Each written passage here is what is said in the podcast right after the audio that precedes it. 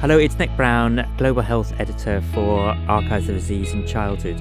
I'm really pleased to be talking to Nickhill Bhakta, who's a fellow in hematology oncology at St Jude's Lutheran Children's Hospital in Tennessee. Nickhill wrote a paper for the journal last year on the cost effectiveness of treating uh, pediatric cancers in low and middle income countries. This is a very innovative, very clever paper using some clever health economic modelling and his findings are very compelling. We're going to be talking around the paper and what the future holds in this area. So, welcome, Nickhill. Thanks, Nick. It's great to be here. Great, Nickhill. What what was the premise when you set up this paper? What um, what led you to, to, to embark on this piece of work? Well, in a lot of ways, it actually is almost a fruition, or at least beginning, I guess, hopefully, of something larger to come. But really started with how I got interested in the topic of hematology oncology as well as global health itself. Uh, when I first actually started in the field, I was actually mostly working on tuberculosis and maybe some tuberculosis HIV um, operations research in Kenya. And then I did my master's and was exposed to a lot of modeling. And one of the things that always stuck in the back of my head was while I was in Kenya, was seeing the children with Burkitt's lymphoma and being told uh, iteratively that even though this was a relatively highly curable disease in the United States and uh, Europe, it was just too expensive to treat those children in uh, settings such as Africa.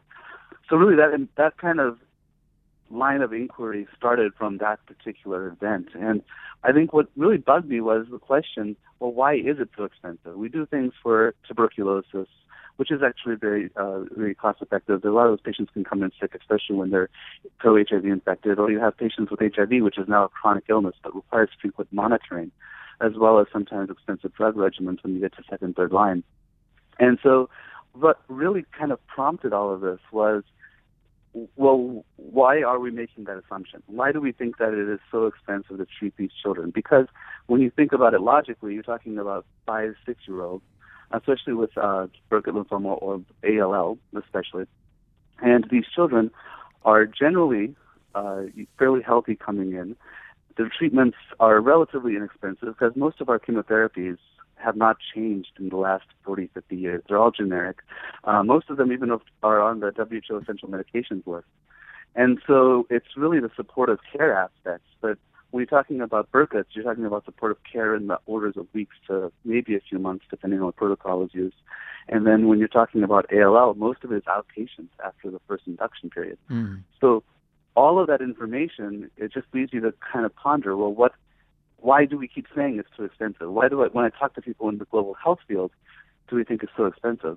So then, as I got more exposed to hematology and oncology through my training, the other, the other quick recognition was that there wasn't anybody in the pediatric oncology field that really was talking the language of global health.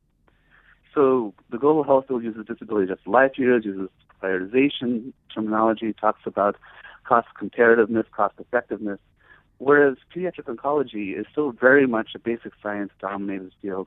It's still very much a clinical field, at least in the United States. There's very few, if any, experts in global health within pediatric hematology and oncology. And what this paper hopefully sets out to do, and hopefully will be the beginning of, is a larger conversation where we can introduce the field of pediatric oncology, much like adults have done, to the global health community, such that it at least starts being put on the agenda, and that people will at least start thinking about that when they're designing their health system prioritization. That's that's fascinating. It almost feels as if that had become the accepted norm that it was too expensive, and no one was looking beyond that.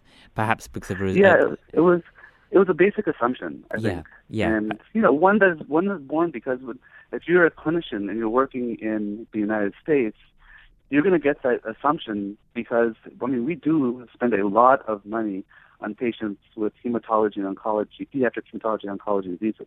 But that's because we're pushing that envelope from 90% to 95% to 97%. Well, in the developing, such like low and middle income country setting, what we actually have is 0%, 5%, 20%. But to move that to 50% doesn't require significant resources. So basically, going from 0 to 50 is not going to be the huge push. It's going to be the high risk stem cell transplants, the high risk patients who are going to require multiple refractory chemotherapy regimens, multiple other highly uh, toxic regimens that will be done sure. for that, again, moving beyond that 80% barrier. So I think that we get a skewed perception based on what we're trying to do here, not necessarily what we can achieve in other settings. A- absolutely. So the vast majority can be cured relatively cheaply. So y- you did some highly complex technical analyses. If, could you describe briefly how you derived your model and how you came up with these figures? Well, it, it kind of actually, it's very simply came from kind of what I alluded to earlier, which was, so you have a child who is five years old, and the life expectancy in many African countries is in the mid 50s to mid 60s. And cancer, if un- left untreated, is universally fatal for the most part, um, with a few exceptions such as uh, 4S, neuroblastoma, et cetera. Mm. But those, again, the vast minority. So we worked on the assumption that this was going to be a universally fatal disease and that it's curable in many settings. And we set out using some of the data that's already been presented in, the, in uh, low and middle income country settings. And from there, just simply ask the question well, if a five year old dies, how much lost economic productivity would occur versus if that five year old was given a chance and treated and a proportion of those patients ended up surviving, mm. how much would they be as productive citizens giving back to their society, be able to cover the medical investment that was given to them upfront? Yes. And so, really, the the model kind of goes and uses, like you said, some technical methods, but really goes to explore that question because what we're really talking about is an investment in a child. I mean, the field of pediatrics is an investment in children, and in no way, shape, or form is this any different. We're really investing in that child so that they can become productive members of society. And although I can guarantee you, both myself and almost every pediatrician out there hates to think about it this way, we are the, the way that the rest of the world thinks about it is, is a return on investment. And so putting it into some of those terms just to prove that that is a good return on investment was kind of the goal of the uh, of the of the model. Yeah. And what sort of numbers did you come up with for those read, readers who haven't looked at the article? What we actually did was um, we have given thresholds. So the costs involved in actually treating patients with Burkitt's lymphoma or acute lymphoblastic lymphoma in most of these settings are not well described. Most of the costs that you, well, there's, first of all, there's very, very few papers that actually talk about costs. Most of them mm-hmm. are just outcomes. And those that do talk about costs give very much a fixed cost, which may not represent kind of the capital expenditures that were involved up front, may not cost, may not necessarily give the electricity costs or the water costs that are involved um, in the hospital, for instance. So we have very, very murky costing data at this time. But what we did, what we were able to do was ask the hypothetical question, which is, the WHO tells us when intervention is cost effective, when it is very cost effective. These are kind of the two thresholds that it sets. And so from there, we were able to then, assuming that these a portion of patients would be cured, and based on how they were when they were when they were uh, when they came when they were afflicted with the cancer, we were able to then um, project and say that if a government, so we took the, the country of Malawi, based on their GDP per capita, um, so we try to individually tailor it to the country rather than just kind of a general all-world uh, number. Sure. Um, so if Malawi were to have a patient with Burkitt lymphoma, the cost that they could spend, in other words, how much money they could actually spend to treat that child yep. with Burkitt lymphoma, was in order to be cost effective on the range of 30,000 to be very cost effective $10,000 yes. per patient. And when you start looking at these numbers, um, they don't tell us again the actual costs, but again, kind of thinking back to well, in Malawi right now they're doing very simple regimens that are on the orders of several weeks. That some of them are, mono, are monotherapy with cyclophosphamide. Mm. These are regimens that are not incredibly toxic, mm. that are not incredibly expensive, um, probably require you know hospitalization and supportive care, but for a short duration of time. And given what they've published for the actual costs from their own group, are so below the threshold that we have given that it begs the question: Well, why are we not even looking at the costing data? Why are we making this assumption that it is too expensive? So it's f- fascinating and um, quite startling and sobering uh, figures at the same time. And in terms of other cancers, do you think the same models would apply to them? We'd likely have, have the same findings? Yeah, I think um, I think that there are definitely certain cancers where it would. Uh, there's just a lot, of, not much data out there at this time, unfortunately. Sure. So I think retinoblastoma, Wilms tumor, even Hodgkin's lymphoma in certain settings uh, would actually be very uh, would be very uh, useful to kind of work through these numbers and kind of think through it. Uh, there's kind of a, a, a two-pronged approach, and just kind of not to jump ahead, but um, one is obviously trying to establish thresholds maybe for more countries or more cancers, um, which can be a little difficult because we don't have actual hard data. We tried to take Brazil and Malawi as case examples because we felt that they had they had groups that had spent the most time publishing and rigorously prospectively evaluating the data. Um, but we could probably at least uh, make some decent estimates for other countries and other cancers as well.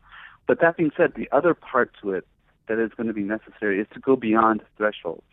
So, I mean, I think that this starts the conversation, but the, my real goal and my real interest is to end the conversation by saying, look, when we put in our cost of comparative uh, narrative, uh, we put pediatric ALL on the list. This is where it comes up on your battery of areas of uh, priority, and this is what this is why we should start investing in these in these models of treatment. And so that's going to require actual numbers for how much does it cost. So I think that's going to be the next step as well. Is really just trying to define how much does it actually cost in each setting, so that we can then go to ministries of health, to the WHO, et cetera, and say, um, here's the actual data.